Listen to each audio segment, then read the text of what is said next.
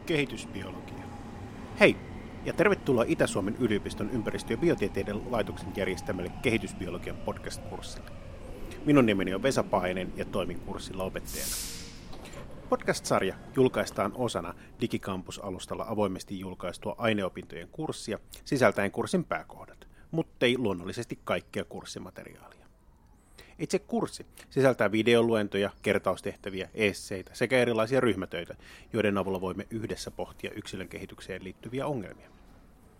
Suurin osa näistäkin materiaaleista on vapaasti tutustuttavissa esimerkiksi Google-tunnuksilla kirjautumalla. Uskon kuitenkin, että yksilön kehitys kiinnostaa myös muuten kuin pakollisena rasitteena yliopisto-opintoja suorittaville, minkä vuoksi teen tämän ohjelman kaikille kansalle avoimeksi.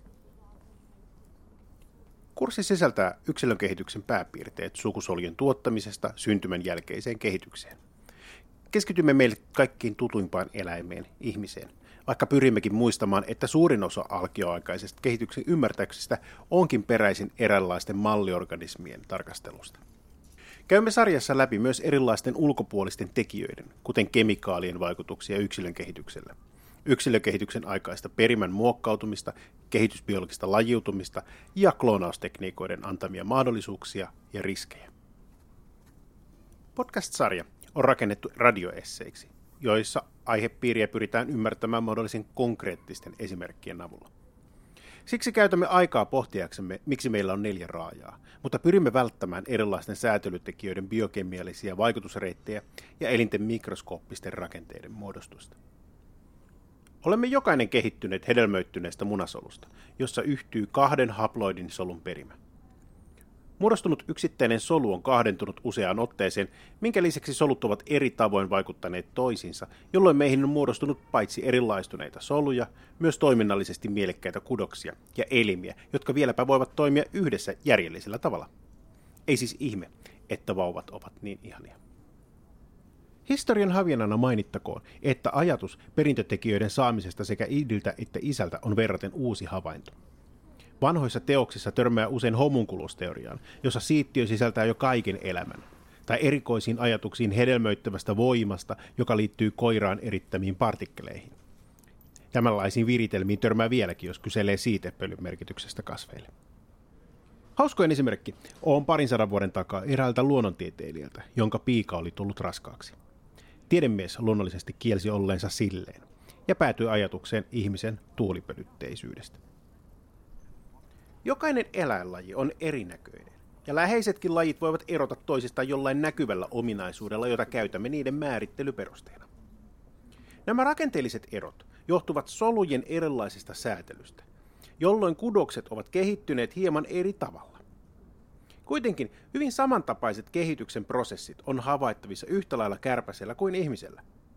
Itse asiassa koko eliökunnan luokittelu perustuu kehitysbiologisiin ilmiöihin, alkeiskerrosten muodostumiseen ja etutaka-akselin kehittymiseen, alkusuolen päiden avautumisjärjestykseen, selkäjänteen ja lähilajeillamme raajojen kehittymiseen ja niin edelleen. Niinpä yksilön kehityksen tarkastelussa itse asiassa ollaan biologian ytimessä. Kehitysbiologia on myös yksi nopeimmin kehittyvistä biologisen tutkimuksen alueista, minkä lisäksi esimerkiksi kantasolututkimus on laajentanut lähes kaikkiin biolääketieteisiin.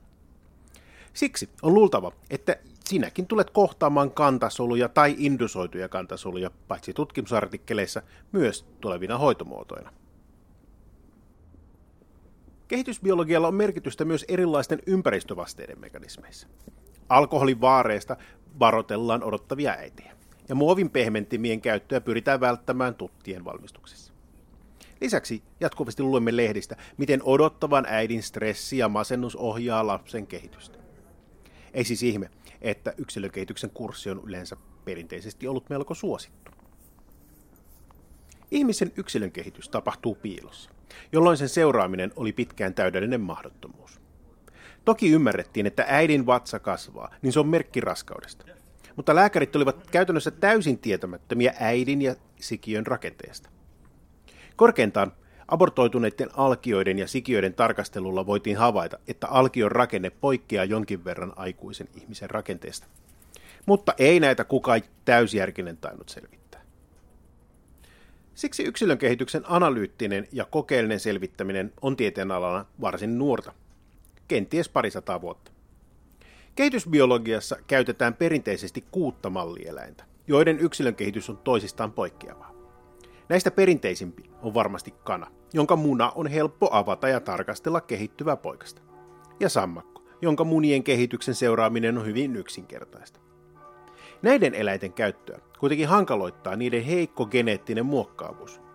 Usein sammakot, kuten malliorganismina käytetty kynsisammakko, ovat tetraploidisia, jolloin poistogeenisen kannan luominen on kaksin verroin diploidia vaikeampaa. Koska työskentely ja eläinten ylläpito maksaa, on mallieläimillä pyritty valitsemaan kustannustehokkaasti. Siten nopeasti kehittyvät eläimet, jotka tulevat toimeen yksinkertaisilla hoitotoimenpiteillä, ovat tutkijoiden suosiossa.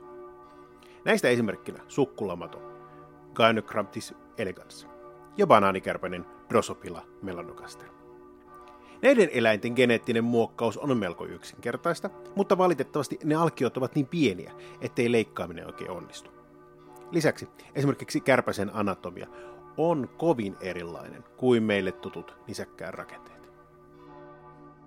Meitä läheisin ja eniten käytetty malliorganismi on tietenkin hiiri. Sen elimet ovat ihmisen elimien kaltaisia, jolloin esimerkiksi istukan toimintaa on helppo tarkastella. Hiiren ongelmana on sen suhteellisen kallis hinta, vaatihan sen nisäkkäänä päivittäistä hoitoa. Myös yksilön kierto on hidasta ja alkioiden määrä rajallista, minkä lisäksi alkion seuraaminen voi tapahtua ainoastaan ultraäänellä, mikäli sikiö ja emo halutaan pitää hengissä. Uusimpana malliorganismina on nopeasti kehittynyt seeprakalan käyttö. Sen kasvatuskustannukset ovat melko alhaisia, geneettinen muokkaus helppoa. Lisäksi seprakalan yksilön kehityksessä on kaksi erinomaista tekijää. Sen alkio on läpinäkyvä, jolloin vasta-aineilla voidaan värjätä geenituotteita erittäin helposti kokonaisesta alkiosta. Lisäksi kala on selkärankainen, jolloin sen yksilön kehitys on lähempänä ihmistä kuin esimerkiksi kärpäsellä. Vanhat kehitysbiologian ja embryologian oppikirjat ovat melko puuduttavaa luettavaa. Niissä on kuvattu usein hyvinkin seikkaperäisesti alkion muotoa eri kehityksen vaiheissa. Lisäksi melko yleinen tapa on ollut esittää yksilön kehitys ainoastaan sammakon gastrolaationa. Pallona, joka kuroutuu sisäänpäin muodostaen alkiokerrokset. Tällainen deskriptiivinen tulkinta helpottaa kenties ultraäänellä tehtäviä sikiöseulantoja, mutta muuten ne eivät ole kovinkaan informatiivisia. Kuitenkin jo varhain embryologit havaitsivat, että varhaiset sikiömuodot muistuttavat niin paljon toisiaan, että lajien tunnistaminen voi olla vaikeaa. Näiden havaintojen perusteella Carl Ernst von Bayer muodosti 1830-luvulla neljä kehityksen periaatetta. 1.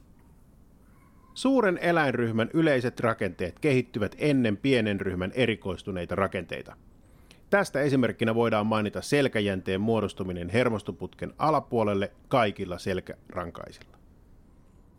2. Erikoistuneet rakenteet kehittyvät jo kehittyneistä yleisistä rakenteista.